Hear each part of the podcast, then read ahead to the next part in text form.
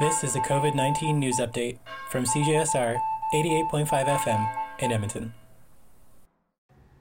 On Tuesday, April 6th, Premier Jason Kenney reinstated Step 1 restrictions in the face of rising COVID 19 cases in the province linked to variants.